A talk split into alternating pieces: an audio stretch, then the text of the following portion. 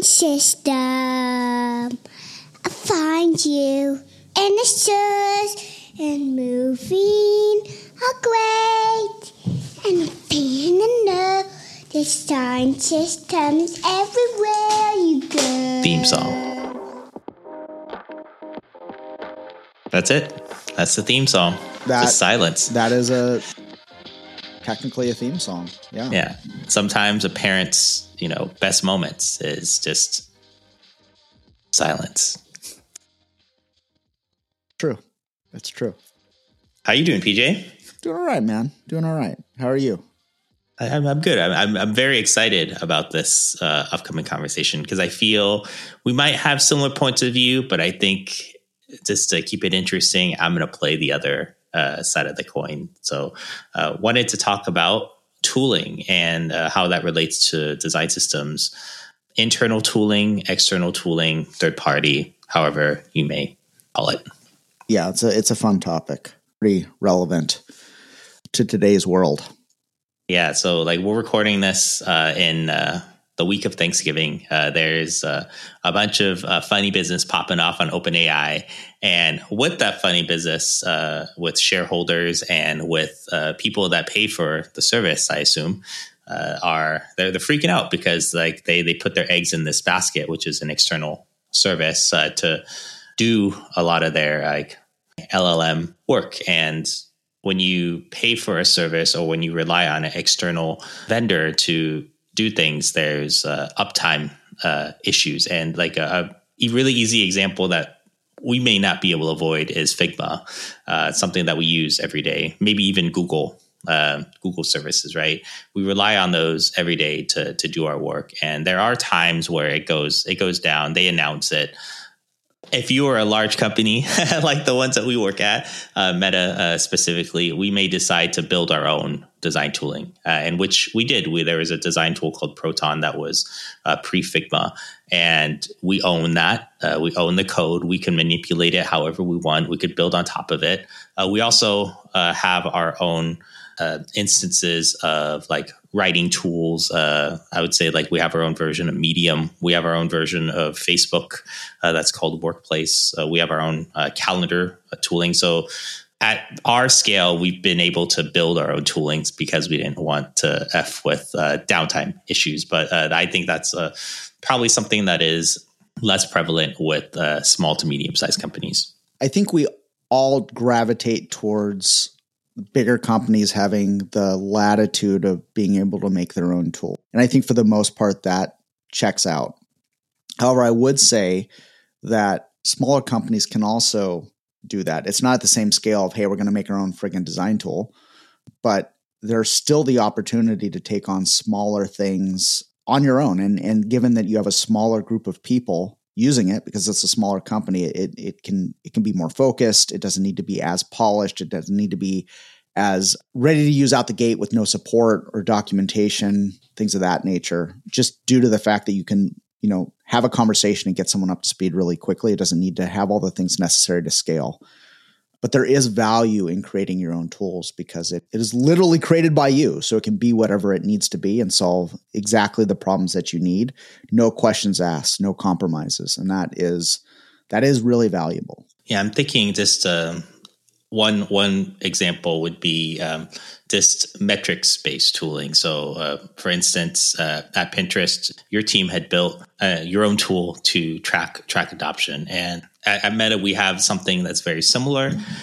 Those are ba- two uh, internal based tools. The Pinterest was open source. The Meta one, of course, is not open source. But then there's companies like Zeppelin that have service called the Omlet.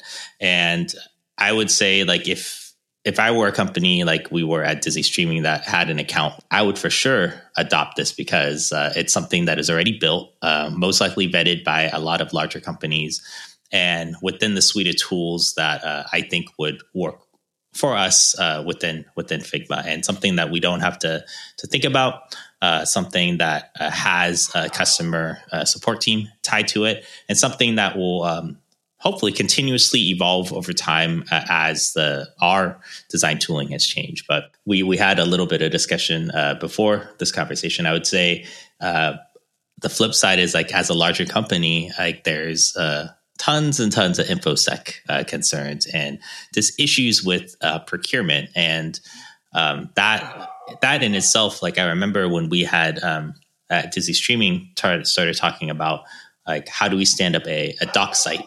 Like I think the easiest way is to build your own. Like I think PJ could build it within days, possibly, right? Like not not too difficult. Your basic, your most basic of documentation, sure. Yeah. Yeah. Like you don't you don't need much. And but I, I think um, our interest was to find a tool that linked and uh, was able to embed uh, Figma frames. So um, I, I, think uh, Hulu had started using a tool called Frontify. Uh, we had started dabbling in InVision Design System Manager. Well, that, there's your problem. we also got uh, Zeroheight, um, but through the whole procurement process, it took, I would say for Zeroheight, it took over six months. Like we could have definitely utilized a portion of that six months to build an internal uh, gated tool that worked for most cases. Procurement is no joke. It cracks me up because a lot of the procurement process is worrying about data security uh, and how much these tools, how much data they collect, which does make me laugh given uh, how much data many social media companies are trying to extract out of customers. And then all of a sudden, the pearls get clutched as soon as another company is trying to extract data. That's another topic for another time. Um, but but procurement will take a lot of time. It will take a lot of uh, figurative paperwork filing. You know, if it's anything like our experiences, and where we landed is it was faster for us just to build the damn thing, and less costly as well because because now we weren't including procurement and taking them away from other work. We could just act on it, execute, and get the thing done much more quickly. So there is a value to that. I think you know the downside obviously is now you're on the hook to maintain it, but you also have controls to where it goes. I think there's typically an assumption that kind of the Roddenberry mantra of things get better over time and and progress is positive. I don't know if I buy into that. I've seen plenty of tools degenerate into a pool of mess over time and not support the needs that you got it in the you know that you procured it in the first place. And because they're you know chasing revenue or the, you know, the company's pivoted and you're just not a part of that equation. The value of a tool is it can just be what it needs to be and that's that. No upsells no you know no newfangled features no tangents into areas that you could care less about just it just does the thing and that's what I love about being able to make your own tools is is having it just be a very clean relationship between uh, the tool and the user. Yeah, the infosec thing is is crazy. So I think the the procurement and the infosec issues may be more of a medium or large size company hurdle. Like if you are a small company, a solo designer or a startup, you may have more latitude, obviously, to adopt tooling. And I would say in in that case, it's the, I would I would flip it, and I would say instead of worrying about building this thing, just pay for the thing that will get this done as as fast as possible, and worry about it worry about it later, right? Um, if you're a team of two, or if you're maybe a in, in total, if you're maybe even a design team of product design team of ten with maybe 10 to 20 engineers you're you're going to be extremely resource constrained and you're going to be looking for tools or maybe open source projects that that support this. So the open source thing was another interesting thing in my mind because the the design system adoption tool that you had contributed to at Pinterest was was open source. And at Meta we uh, my team had utilized an open source uh, plugin that is a plugin that converts uh, React components into Figma components, and there there was some um, allowances to to work on that. So I think that's that's another sort of like area that I think I wish we talked more about uh, as a design system community. But it seems like a lot of the, design system knowledge overall is kept very much like uh, in, uh, in in in tight grips, so to speak. If I was gonna trust a tool, it I would trust it more if it was open source than I would a, a private tool specifically because you can clone the repo and it can set in stone for what you need it to be. And if it decides to go in another direction, fine. As long as it's working for you, you have uh, you have your own instance of it. You also can assess the code base and you know are there any shenanigans occurring? You can you can check for things like that, or at least have an engineer check for it it's harder when it's a plugin that you install from Figma and what is it, you know, what is it sending? I guess you could open up the the console and try to check for network traffic, but even still, um, it's just a lot of it's extra overhead. So I'm a big fan of open source. I always have been. I wish there were more open source tools available for the design system space. I think documentation is a clear area uh, where there are options just because there are plenty of open source documentation solutions in general and and that is I don't think there needs to be super special solutions for design systems. At the end of the day it's it's kind of trying to communicate the same thing that many other software projects are communicating. I think the notion of open source also uh, with giving back to the community I think is very very interesting. So uh, Token Studio for instance is uh, a plugin or now now a, a, tool with an interface that you could uh, use to manipulate uh, tokens in, inside Figma and Penpot as well, another design app. And it looks like, uh, with all intents and purposes, they're they're open source. Uh, you're able to uh, utilize their service. You could uh, there's a paid tier. there's also an ability for you just to clone the repo and just go buck wild. Good on them. That's great because boy, do we need more of that in the industry. So I haven't played with Token Studio. I've heard a ton about it, but I just haven't had a chance to play with it. But but good on them for making it open source. Yeah, extremely extremely robust. I would say the the thinking there is very uh, leading, and I, I, just to compare some of the functionality in Token Studio to Figma variables, I think it's like they're they're light and day, like ahead, forward thinking, and uh, yeah, I'm looking. I'm just looking at their their GitHub right now. Uh, another tool uh, that I think is awesome and that is also open source is Style Dictionary. Uh, so that was uh, built from Danny Banks out of Amazon, and they were able to open source that. And boy, like if you if you're able to utilize Style Dictionary and not have to build that yourself, that that's another like a key key win.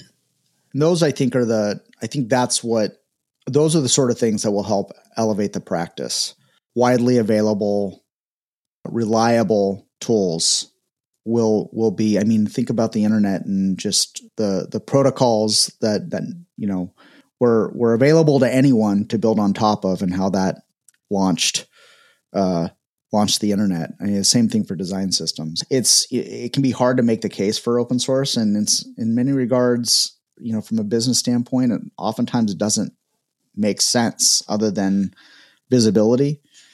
But lordy, the practice could sure use it. And if there's any way to to find a way to sneak it into your project, that is, uh, it sure would be nice for other folks in the practice. Yeah, like uh, it, someday I'll talk to uh, Danny Banks about the a decision, I guess, to make it open source.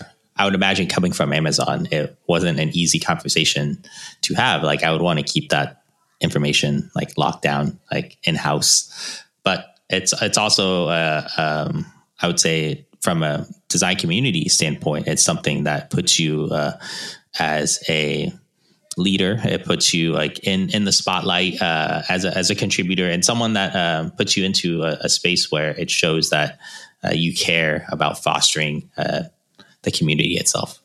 Yeah, yeah. It's um, and you know, if you run it if you run it in the right way, you're getting theoretically you're getting contributions back. So so it's if you're getting quality contributions back to the code base, that is a value because now you're not the only one on the hook to continue to mature this tool. It's just that is work in and of itself because now you have to you have to maintain you know you have to go through prs you have to you have to set guidelines for what kind of contributions you take uh, you have to work through those those prs so there is work associated with it but you know in theory it's it's everyone wins if if the if there's a right if a right balance is struck. Yeah i'm thinking about your your note about just um, like third party companies uh, having access to information. So I, I, assume a big reason why Meta had built their own, uh, at first built their own design tooling and then built their own uh, mechanism to share mocks. Like we have a app called Spec Kit. Uh, then we also have a, a app called Design Kit, which is a plugin that interfaces with Figma for your components. We also have a, a doc site that we built. I assume all of this is in house because we don't want services crawling our data. Dude, it is terrifying what, you know, once a Figma plugin is installed and run, once you fire it up in a design, it has access to everything. It can say, Oh, I want to export every single frame and send it somewhere.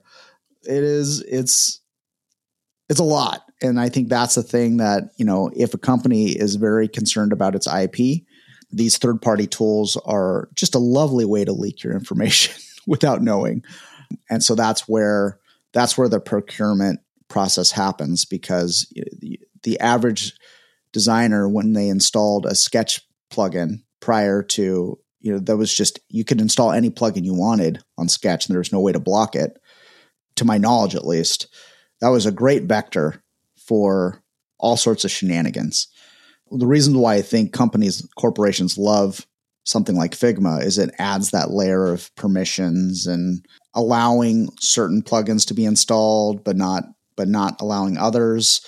That is really beneficial from a from just a corporate security standpoint that was missing in the past.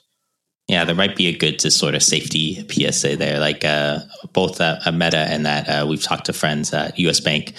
The plugins are pretty restrictive. I would say at the bank, it's like ex- like way more restrictive than what we have now. Like if we wanted to uh, utilize a plugin, usually for us, we uh, put the request in a group. Uh, it gets uh, reviewed by usually an engineer that's on call, and then they say yay or nay. And uh, with that, I think there, there's a lot more trust uh, just on the uh, validity of the plugins. But if you're a designer, a solo designer on a smaller team, just be mindful uh, of uh, where and what plugins that you decide to install in Figma. Yeah, here's an example, and it's no shade on the plugin developer, but there was a chat, like an Figma in is a basically like a chat tool within Figma, a chat plugin tool. And the way that it worked, and it, it wasn't hiding it, so it was probably not nefarious at all, but it was routing all the chat through a server, through a personal server. like, what? you can store all the chat logs, right? Like, and so you install this thing and you're thinking, oh, great, I'm I'm now chatting with my colleagues, but what you're really doing is routing all of your information through a server that you have, you know, that you don't own, that oh, you know belongs to someone else.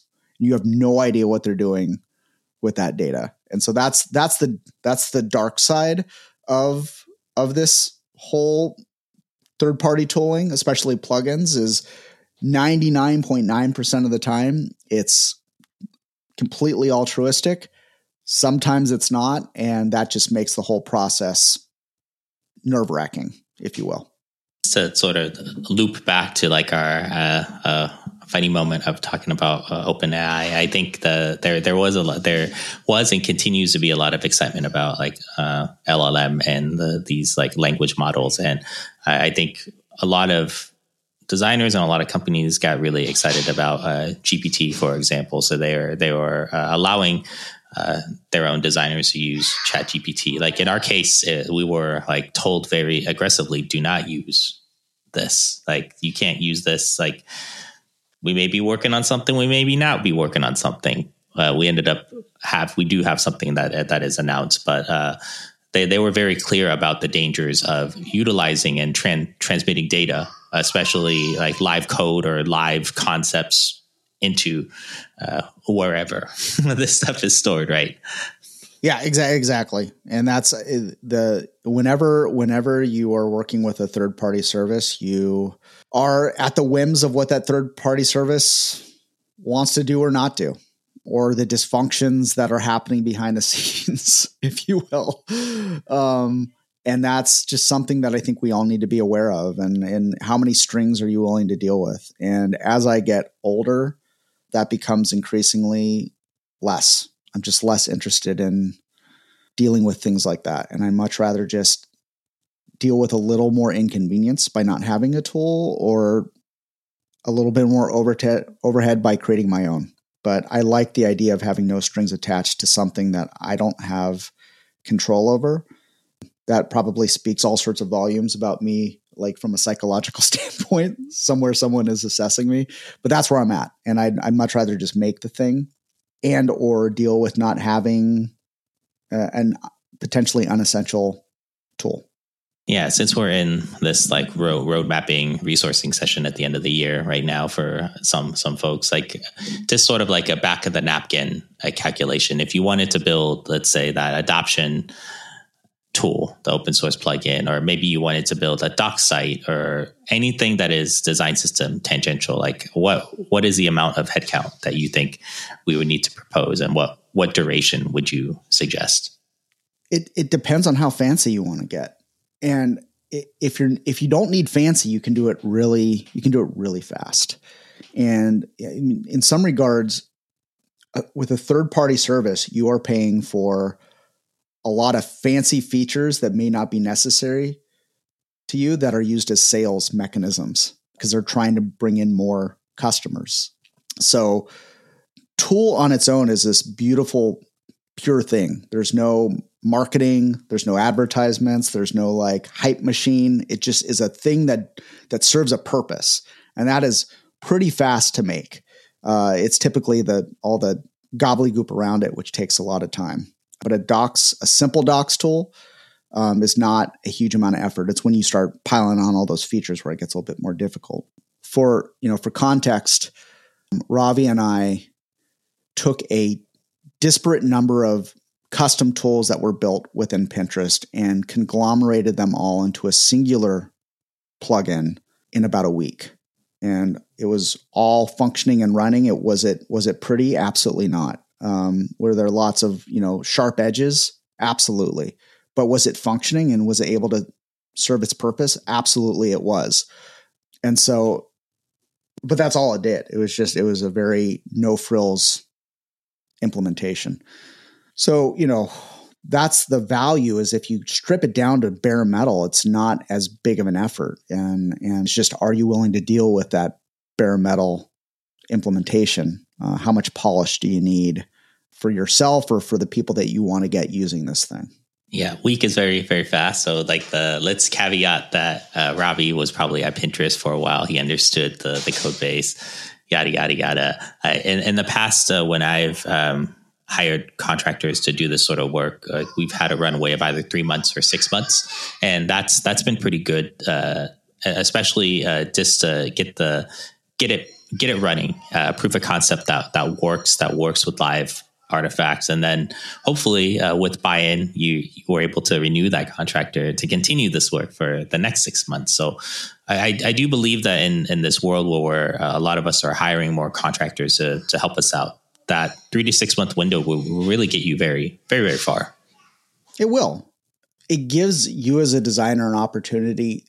I'm saying maybe this isn't a good opportunity. Maybe you don't like this, but but to think less like a designer and more like someone that's just trying to ship product to where you know you're not fussing obsessing over the you know the the the letter spacing you're just like, how can we get this damn thing out as quickly as humanly possible and just have it do the bare essentials well? I think that is a good hat to put on. It it, it forces a, a pragmatic mindset. It forces you to really evaluate what's what's critical and what's not critical. I would wager to say that a lot of the things that you initially may think are critical are not. And you can really go out the door with something much lighter than you initially expect if you're willing to to take that leap. Yeah, I'm going to go very far and use like a, a very crazy example. So uh, I'll use uh, a personal example and then I'll use your example. So PJ recently created an awesome typeface, uh, Olivia Sands, and uh, I think creating that typeface, you learn about the uh, constraints and the difficulties of uh, this this type of work. So at, at Disney, we had um, we weren't uh, creating our own typeface. That was a part of the discussion, but we did have to pay.